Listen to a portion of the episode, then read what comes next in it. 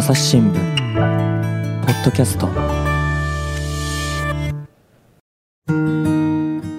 朝日新聞で7月から始まった新コーナー学び場転生人語見出し作りにチャレンジ。紙面に掲載された優秀作をポッドキャストでもご紹介します。まずは今回のお題。12月12日付の転生人語を朗読でお聞きください。きなもの。関心が続くものは人それぞれ。だが周囲がすんなり納得してくれるとは限らない。ゴリラを描くこと36年。埼玉県の画家安倍千里さん64歳はゴリラ好きの訳を尋ねられるたび説明に窮してきた。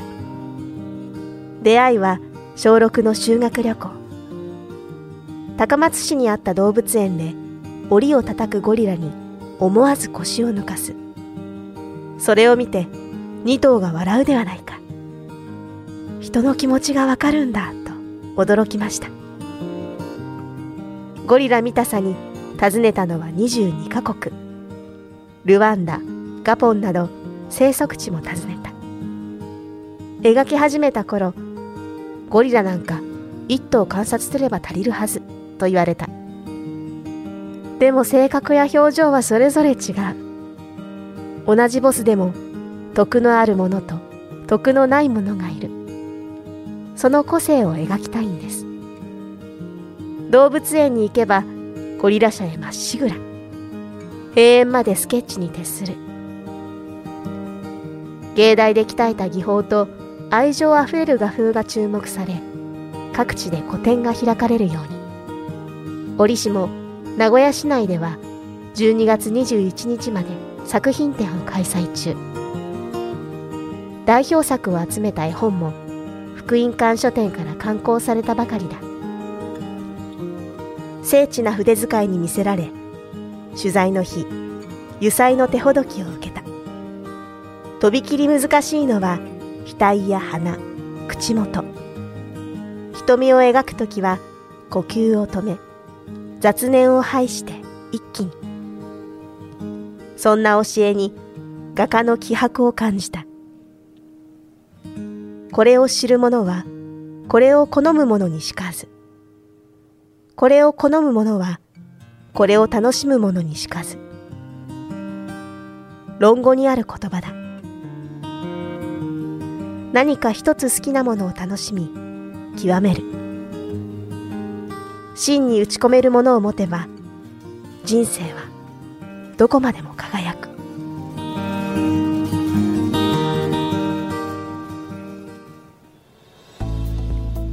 朝日新聞の大野由依です。毎月恒例となりました学び場転生人語見出し作りにチャレンジ。お題の転生人語につける見出しを読者の皆さんに投稿してもらい見出しを考えた理由を含めて優秀作を選出。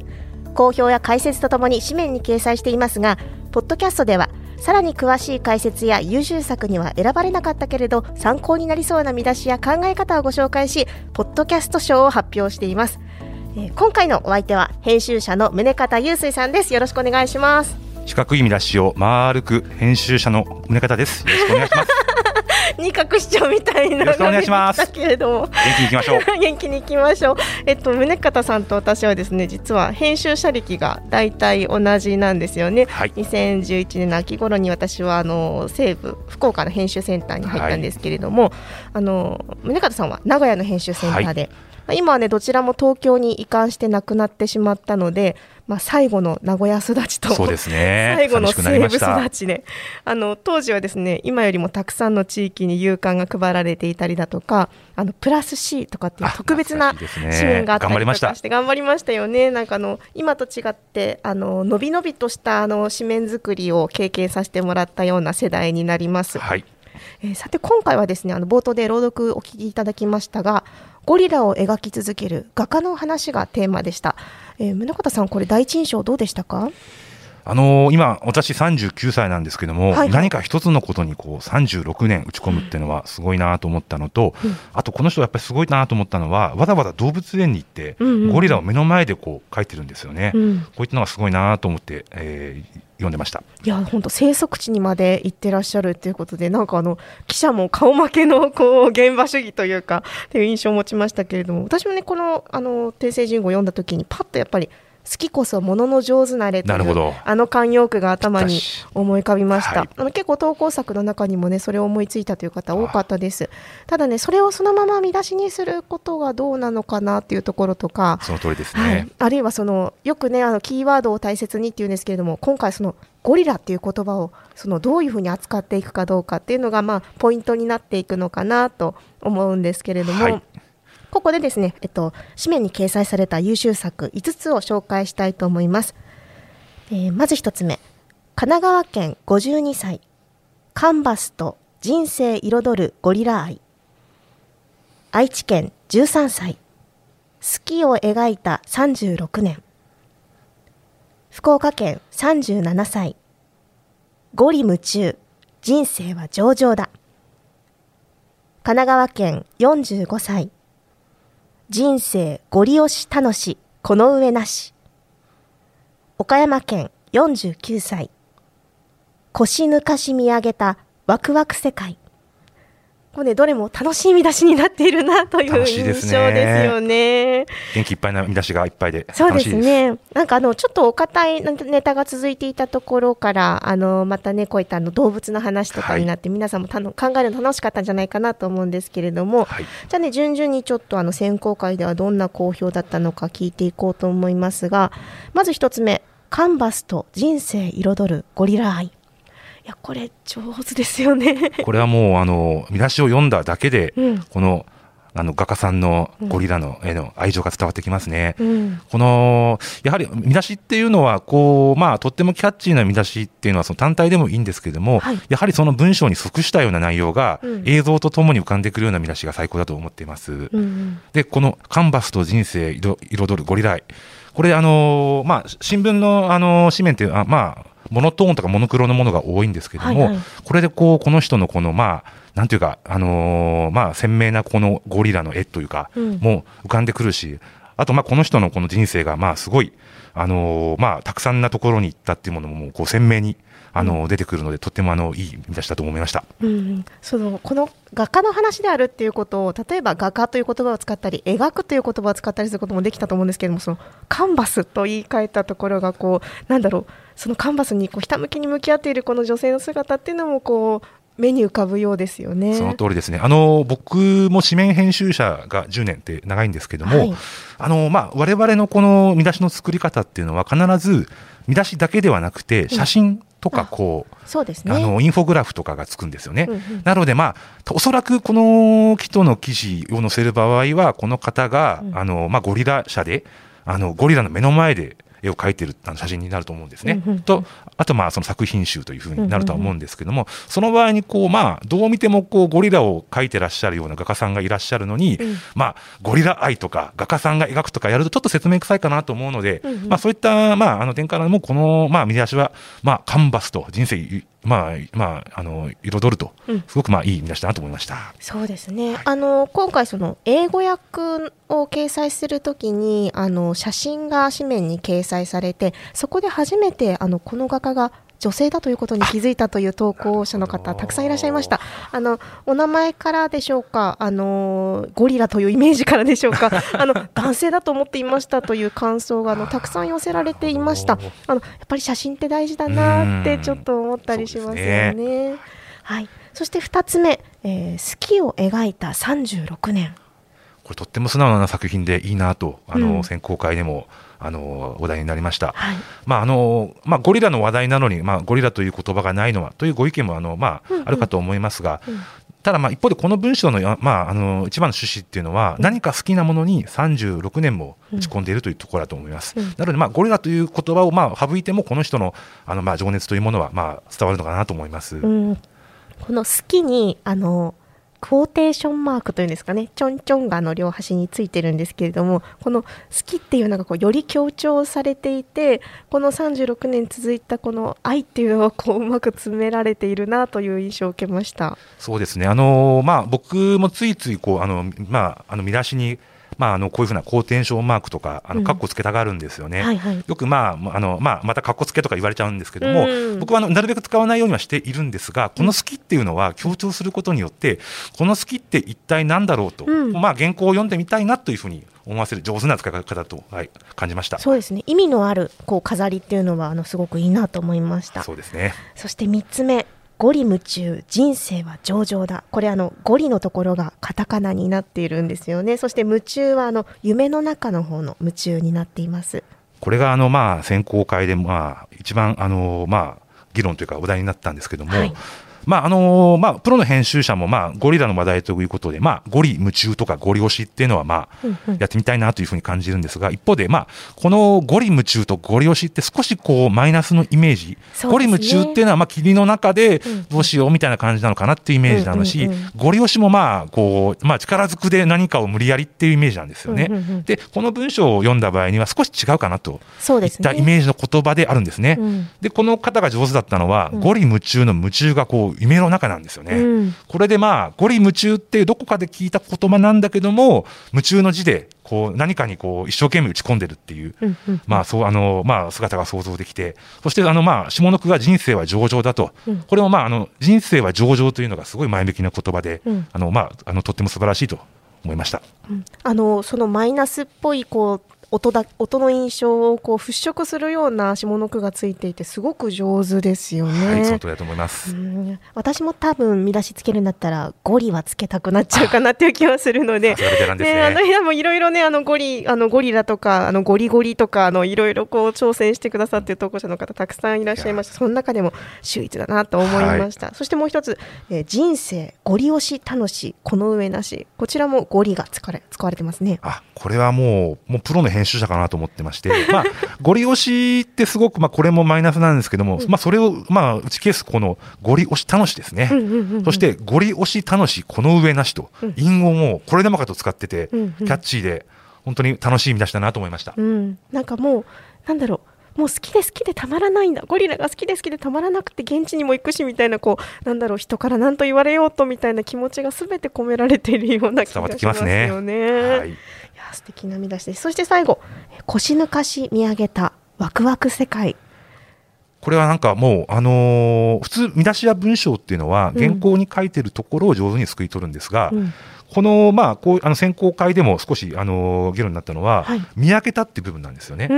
の天聖人語のこの描写には、見上げたっていうものは書かれていないんですね。そうです、ね、ただ、ただしですけども、この、まあ、このゴリラ車で腰を抜かしたと。で、腰を抜かした時の視点ってどうなるかっていうと、うん、地面にもしかしたら座り込んでいるんじゃないかと想像して、そしてゴリラを見上げてるという。このあの、まあ、描写がとってもうまいなと思いました。あの、まあ、先ほども言ったように、見出しっていうのは、まあ、説明というよりも、まあ、なんだろう、映像化できて、一緒にこう、あの、体感する、実感するっていうふうな見出しが、あの、まあ、とっても素晴らしいと思いましたので、うんうん、この、まあ、見上げたという視点で、一気にこの読者を、この、あの画家さんの視点に、まあ、あの吸い込んでるというふうにあの言えます、うん、しかもこのワクワク世界っていう言葉にこうなんだろう。あのこの画家さん自身が別に誰かに強要されて書いてるわけではなくて本当に好きで好きで書いているっていうところがよく表れていますしこの腰抜かし見上げたっていうところになんとなくこうゴリラへの尊敬の念とかあのそういったこともなんかちょっと感じてあのあ素敵なこう視点だなというふうに感じました。はい、素晴らしいですね。あの今回ですねあのいつもはですね結構10代の方の優秀作があのたくさん入っていたりしてあの今回は、えっと、好きを描いた36年の13歳の方だけなんですけれどもあの実はですねねあの優秀作の中ではですね、はいはい、えっと、今回その投稿の感想の中にですねあの実は私たちその1月の、えっと、4日ですかねの紙面であの、えー、学校で学校単位でこの見出し作りにチャレンジしてくれているあの学校を取材して特集記事にしたんですね。はい、それでポッドキャストでもあの新春スペシャルとしてご紹介しました。うんはい、あのそれのせいでしょうかあの学校での取り組みが紹介されたから14歳枠がなくなるのではという感想。それから世代別に選別しているような作為を感じる。もしそうなら明記してほしいというようなご意見がありました。はい、あの大変誤解をされていらっしゃいます。あの全くそういうことはないんですよ。ね、はい、あの実はあの宗像さんもそうですけれども、はい、あの選考メンバーに共有されているこの投稿作一覧、まあ、エクセルになってるんですけれども、はい、そちらに実は名前や年齢などの個人情報は書かれていないんですよね。そうですね、はい、あの番号が振ってあるので、まあ後からこれは誰の作品かということを照合することはできるんですけれども、あのそしてまたもちろんねあの理由や感想を読めばあの年代や性別あの理由や感想に書かれているところから年齢や性別職業なんか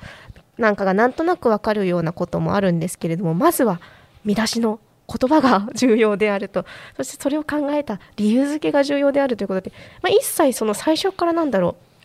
う。こうちょっと10代の中から何枠選んでよとか。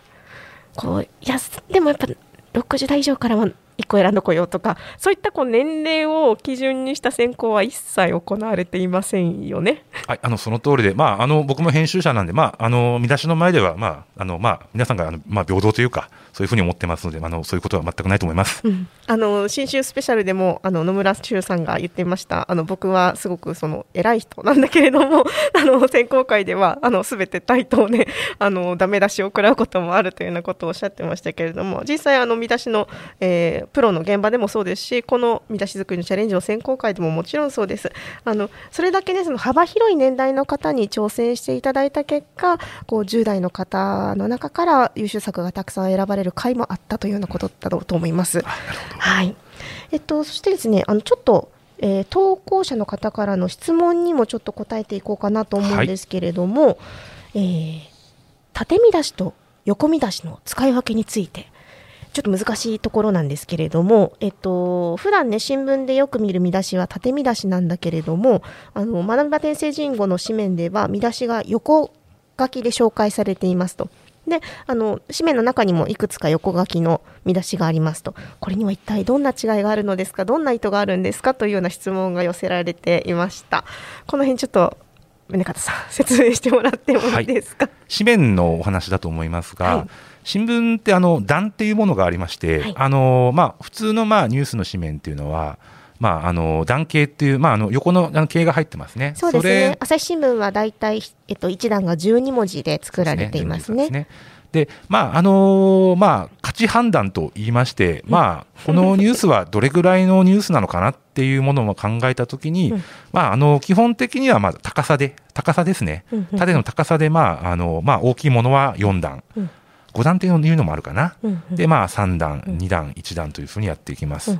うんまあ、ストレートなニュースの価値を測るときに、このニュースは我々はこれぐらいのサイズだと思ってます、あのというものを、まあ、あの高さですね、うん、でやってます、まあ、ストレートなニュースがあの縦の見出しは多いんでしょうかね。そうですね、いつどこで何々がありましたというようなあの事件や事故のニュース、それからその政治やなんかのニュースっていうのは、そういった見出しの判断が多いですよね。はい、はい一方で横見出しっていうのは、まあ、話題物が多いような気がしていまして、新聞っていうのは、まあ、見出しはやっぱり基本は、あの、まあ、あの、縦なんですけども、うん、横に、要するに、まあ、あの、面白い話題ってどうしても、こう、まあ、いろんな要素を盛り込んだりもしたくなるので、うん、そういう時に、あの、まあ、まあ、高さでやってしまうと、ものすごくこう、あのー、まあ、高さが大きくなったりしてしまいますので、うん、横にしてそのそういうストレートニュースとは少し違うんですよというふうな顔つきにするときに、まあ、横見出しになったりはしますがそうですね。今でも今はあの、まああのまあ、高さであのまあ、話題物も表現したりはするので、まあ、一概には言えませんが、まあ、ストレートなニュースですね。あの事件とかはやっぱり、まあ、縦見出しが多いのかなと思っています。あ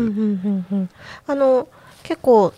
私たちが新人の頃に比べて紙面作りのこうデザイン的なこう考え方っていうのも随分様変わりしましてましたね。でも本当あの縦で4段意地でもつけろって言われた時代もあればあ5段でもいいよとかあのカットとか活字とか言うんですけれどもあの太いあの目立つようなフォントを使っとちょっと強い印象になるから、はい、あの細いあの明朝体といいますかあの細い活字を使って柔らかくしたら5段でもいいよとか、あのいろいろと考え方があの変わってきました。はい、その中でやっぱりその、えー大きな事件とかが起こった時はあの横にカットを貼るって私たち言うんですけれども、はい。はい。太い字でね。横にこうなんだろう長い見出しをつけて、こうどでかくですね、はい。そのいわゆるその一段というのを丸々使うような見出しをつけて、このニュースは大変なことが起きてますよというようなことをあのパッと見てわかるようはい。に伝えることもあります。はい。一方であのお先ほどあの何ですかね話題物とおっしゃいましたけれどもお話物とかですね言ったりもしますがこうこんなお話がありますよ。こんな人がいますよ。みたいなエピソードみたいなのをはい。お伝えするようなニュースの場合記事の場合それから写真につける見出しなどはこうあえて横にしたりあるいは極端に短くすることで余韻を残すようはない。こともありますよね。そうですね。あのいろいろとあの見出しの名前とかもですね頭、肩、袖とかですね。ね。マニアックなところに行くと割り見出し、寄せ見出しなんかって言ね。あのいろいろと名前がついてるんですけれどもあのちょっとね調べてみると実は面白い世界でただ基本的にあのそれを見出しを選んでいる編集者には全て理由があります。あの私たちあのふ普段紙面を作ってる時もどうしてこれを1段の見出しにするのか2段にするのかあの2段だけども小さいフォントの見出しにするのかとかあの全てデスクに説明ができなければ あの通してもらうことができませんなので皆さんもあの文字数とかもですね含めてあのどういった形にするのが一番この記事にそぐうのかなっていうのをこうちょっと一旦考えてみるっていうのをお勧めしたいなと思いますよね。はい。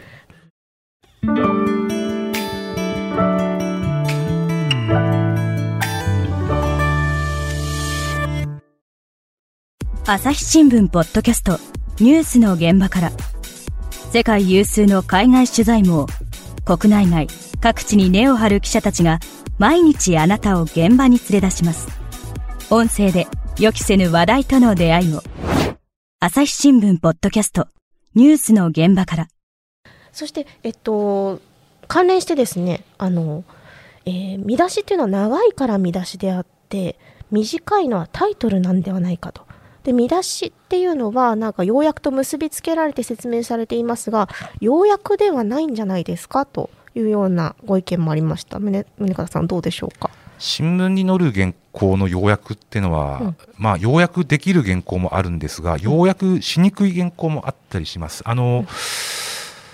社会面の記事を読んでいただくと分かると思うんですが、うん。あのこのコロナ禍で社会面の記事の作り方としては、まあ、何か、まあ、緊急事態とかまん延防止とかが始まる際には、街の声を聞いてきます。うんうん。その時に、やはりこの、まあ、落胆されている、まあ、あの、歓楽街の方とか、飲食業の方とかもいますが、一方で、まあ、あの、医療従事者の方は、あの、まあ、対策を、あの、早く取ってほしいという、うんうん。少し、あの、まあ、あの、コロナ禍が早く収束してほしいという思いは、まあ、皆さん同じなんですけども、少し立場が変わると、別々の声になってしまいます。うんうん。そういった時に、これをどう要約するかっていうのは、ままさに難しくて、うん。まあ、不安と怒りととか、まあ、わわからないですけども、並列にする手ももちろんありますけども、この要約が、まあ、コロナ禍の社会面で一番難しいうん。ところではあります。あの、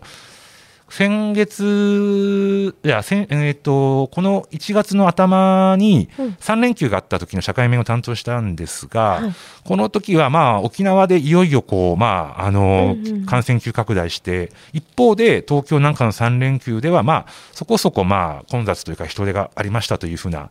原稿だったんですね。うんうん。これをどう要約するかという時には多分ものすごく難しくて、うん。僕は編集者ですけども、なるべく街中に、あまあ、その、まあ、あれですね、この、まあ、ニュースを作るものとして、やっぱりこの世の中の雰囲気とかを知りたいというふうなうんうん。ので、あの、まあ、日々、あの、ニュースを、あの、まあ、あの、接してるんですけども、この状況をどう伝えればいいのかと思ったときに、僕、今でも迷いがあったんですけども、3連休、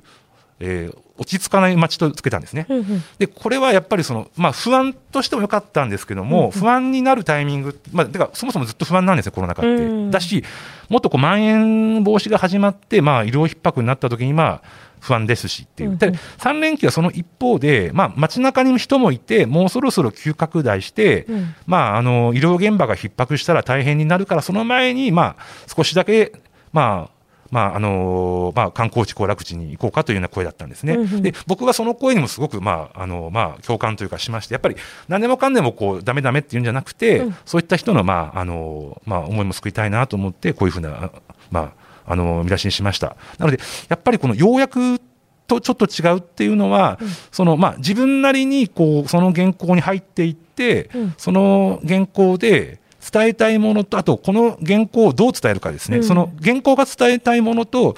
その自分がもっとこうしたいっていうのは、また少し違ってるんですよね。うんうんうん。そこの、まああのまあ、バランスというか、うん。そういったものになりますね。そうですね、はい。あのこれ投稿してくださった方ですねおそらくあの教員をされている方なのか塾なのであの教鞭を取っていらっしゃる方なのはいかわからないんですけれども、あの要約には正解がありますとこういったキーワードが入っているということで、あの正解があるものなので正解のない見出しとは違うんじゃないかというようなことだったんですけれどもあの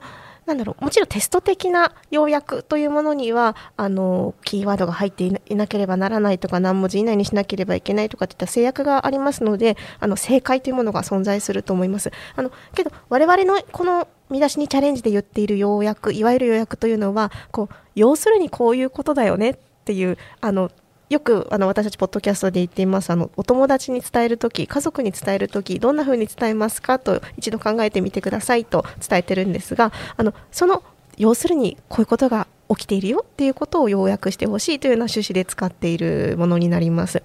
であのタイトルとは違うんですかっていうのも確かにタイトルっていう時もなくはないんですけれどもタイトルってちょっと無味乾燥な気がするというかあの例えば日付とか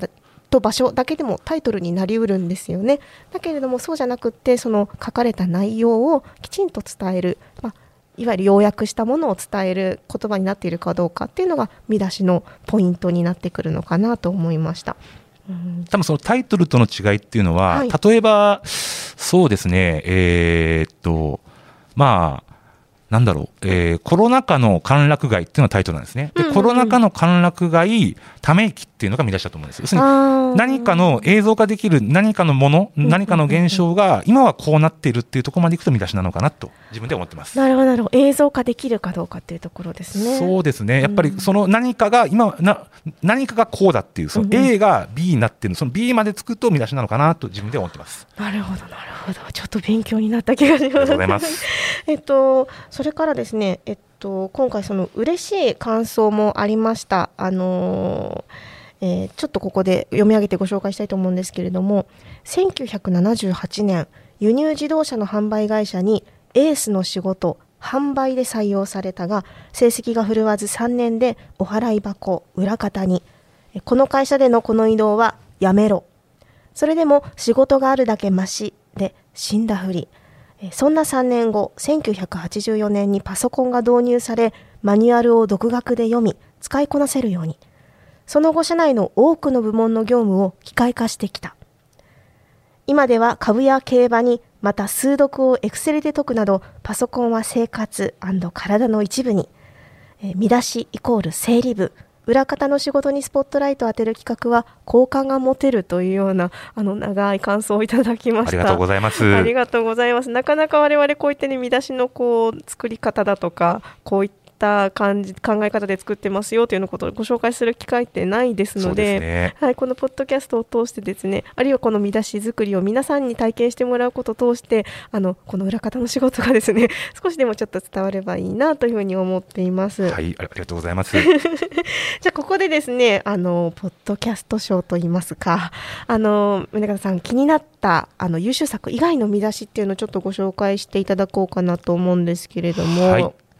あのまあどれも本当に素晴らしい見出しで、あのまあ楽しかったんですが、うん。そうですね。あのーさっきあのゴリ夢中のあの話が出たんですけども、うんうん。これとってもいい見出しなんだだったんですけども、少し惜しいなと思ったのが、うん。あのゴリ夢中いや無我夢中。ほうほう。ゴリ夢中はあの漢字のあの漢数字の語に、はいはい。あの郷里の里に霧の中と、でいや無我夢中ですね。うんうん。で、まあ、この、いや、無我夢中っていうのが、まあ、逆説的な表現で、まあ、ゴリ夢中が多分マイナス的なイメージっていうもの、ことも多分、あの、自覚されて、ね。うん。いや、無我夢中とつけてまして、とってもいい見出しだなと思いました。うん。でまあ、だから例えばこうあのゴリラのゴリにカタカナに変えて夢の中にしたらもう,、あのもう文句なしでもう最高だなとあのぶ僕は思ってました、うんちなみに僕もあの最初にゴリ夢中つけようと思ったんですよね、でも僕もやっぱそのどうしてもゴリ夢中って口に出した時にマイナスなイメージになっちゃって、あのゴリ夢中筆はスラスラってやってたんですね、うんうん。まあ、なんかこう、迷ってるようなイメージだけど、全然迷ってませんみたいなのやったんですけども、僕はやっぱりこう、なんか自分でやった時には、ゴリ夢中のその呪縛から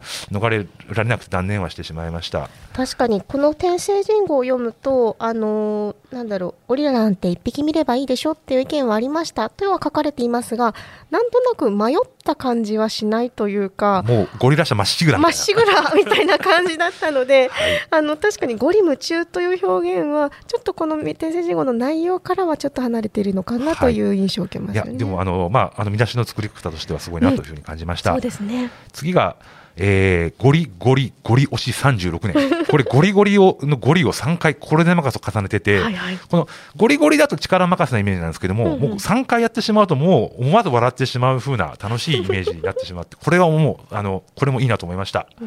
なんかあるなんかの種類のゴリラが確か学名がゴリラゴリラゴリラみたいな なので なんかそんなところから発動しましたみたいな投稿もあってですねあの皆さん楽しく考えてらっしゃるんだなと その通りですね思いました。あとは、えーっとですね、私の瞳の中のゴリラ。うんこれもまあ、あの描写というか、とってもうまいなと思いました。おそらくこの画家さんが、ちゃんとゴリラ社に、あの出向いて、一生懸命絵を描いているっていうことで、うんまあ近、近くにいるからこそ、まあ、あの自分の瞳の中にゴリラが映ってると。うんうんで、それはまあ、あの自分が感じたゴリラを、えーまあ、あのキャンバスにあの描いてるというふうなものを描写できて、うんなんかこう美しいなというふうに感じました。とってもいいあのそうでしだとす思いました。ね。あのこのなんだろう手ほどきを受けたの油絵の手ほどきを受けた時の話でその瞳を描く時には呼吸を止め雑念を排してはい一気にというアドバイスをはい。この画家の方がされていて、私もこの瞳という言葉にあのすごくあの印象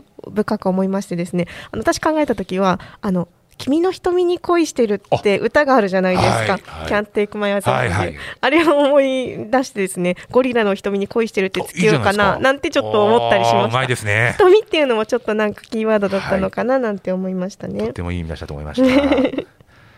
で、それにまあ、えーっと、近い、近近いのかな？あはいでもまあ、これはあれか、もうちょっとゴリラに感動した見出しかな。はいえー胸打つゴリラに胸を打たれてと。ほうほうほうほうまあ、ゴリラのドラミングですね、これは。はいはいはいこれ単純に面白いなと思いました。うんうんうんうんで、しかも、こう、ゴリラに感動してるというふうに、上手に書けてる、いい見出しだなと思いました。そうですね、胸を打つっていうのは、確かに実際この画家の方は胸を打たれて36年前描き続けてるわけでねす。からね。うまいなと思いました。うんで、これがあの、こう、あ選考会のびっくりしたんですけども、はい見つめ合う安倍とエイプ。その安倍がアルファベットで A, B, E なんですね。うんうんエイプが A, P, E なんですね。うんうんうん、安倍とエイプってすごいなっていう。なんかこう取り合わせというかあの編集者だったらあのこれを並べることに多分すごい抵抗があると思うんですよ。あのなんだろう一体そこに何の意味があるのとデスクに言われてしまいそうだしけど、それを通り越して、あ自分浮かばなかったな、これすごいなっていう。いや面白いなってうんああそうかみたいなちょっとなんだろうデザインチックですよねおしゃれ何かのロゴみたいになりそうな感じのね。これも話題になりました。うんなんか引き込まれてしまうよねっておいう。ーっていう感じですよね選考会はどよめきました。さてさてじゃあその中でもこう宗方さんこれに今月のポッドキャスト賞をあげたいっていうものありましたでしょうか？四角い見出しを丸く。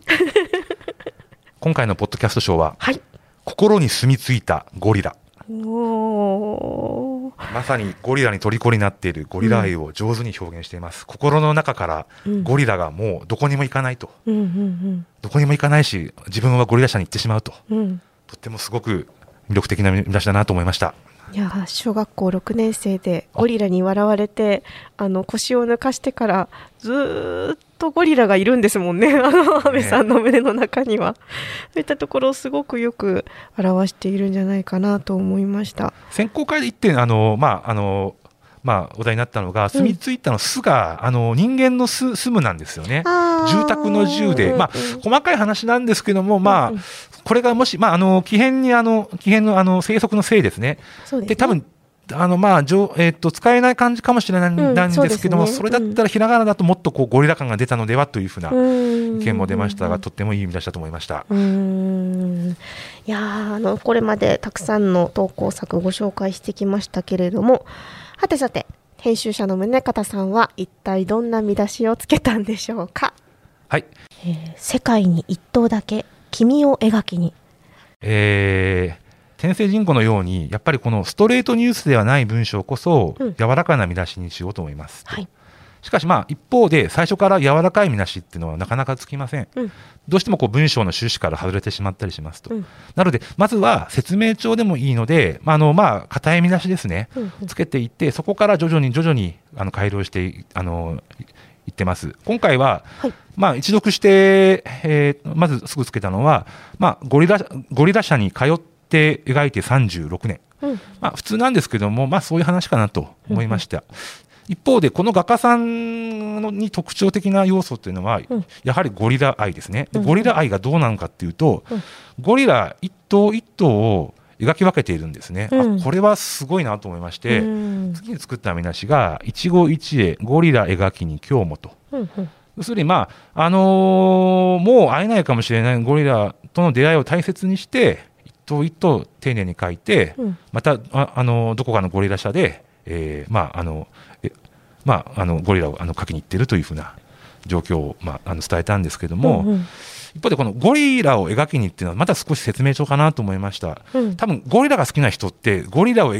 とまあ言わないというか、うん、なんか動物にはもう見えてないんじゃないかなと思いました。なので、まあ、あと、まあ、この方、この画家さんの視点で、えー、つけてみようかなと考えたものが、うん、えー、世界に一頭だけ君を描きにと。やっぱりその一頭一頭を大事にして、今日もどこかでこの人が絵を描いてるっていう風なイメージを出してみようかと思いました。うん、またね、ゴリラを君と表しているところが、この、こう、恋焦がれている感じといいますか ゴリラ愛がなんとなく伝わるような表現かなと思いますよね。はい、その通りだと思います。うんあの私もいろいろと今回は考えてみてですね、あの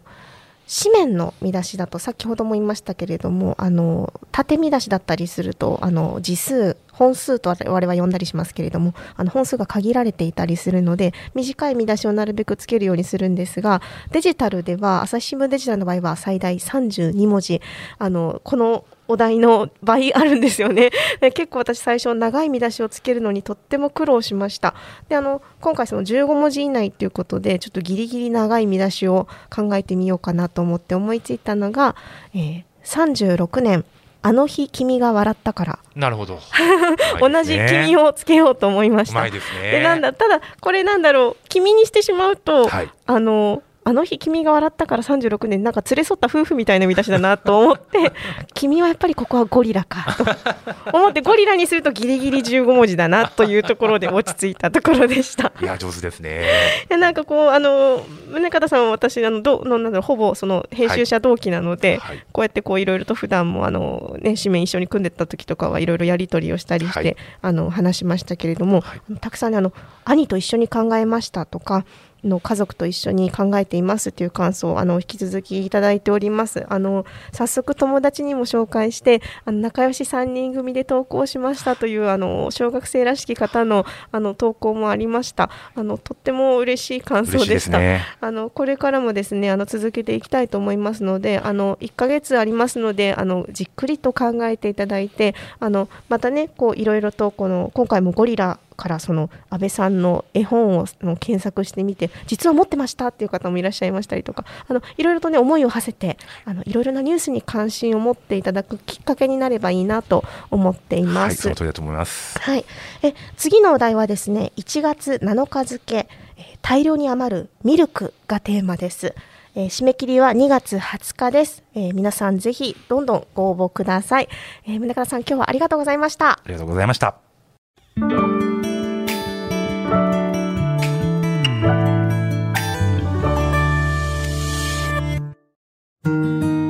天聖人語を読んで読解力アップにも役立つ見出し作りにチャレンジしませんか？見出しを考えることは文章を読み込んでポイントをつかみ短い言葉で内容を表現する訓練にぴったりです。15字以内の見出しとその見出しを考えた理由を添えてぜひご応募ください。見出しを考えた理由も含めて優秀作を選考します。優秀作は朝日新聞の朝刊に掲載するほか図書カードをプレゼント。また応募者の中から抽選で新聞学習に役立つグッズをプレゼントいたします。概要欄の URL から今月のお題を確認できます。ぜひご応募ください。この番組ではリスナーの皆様からのご意見ご感想を募集しています。概要欄の投稿フォームからぜひお寄せください。ツイッターやメールでも受け付けています。ツイッターでは番組情報を随時紹介しています。アットマーク朝日ポッドキャスト。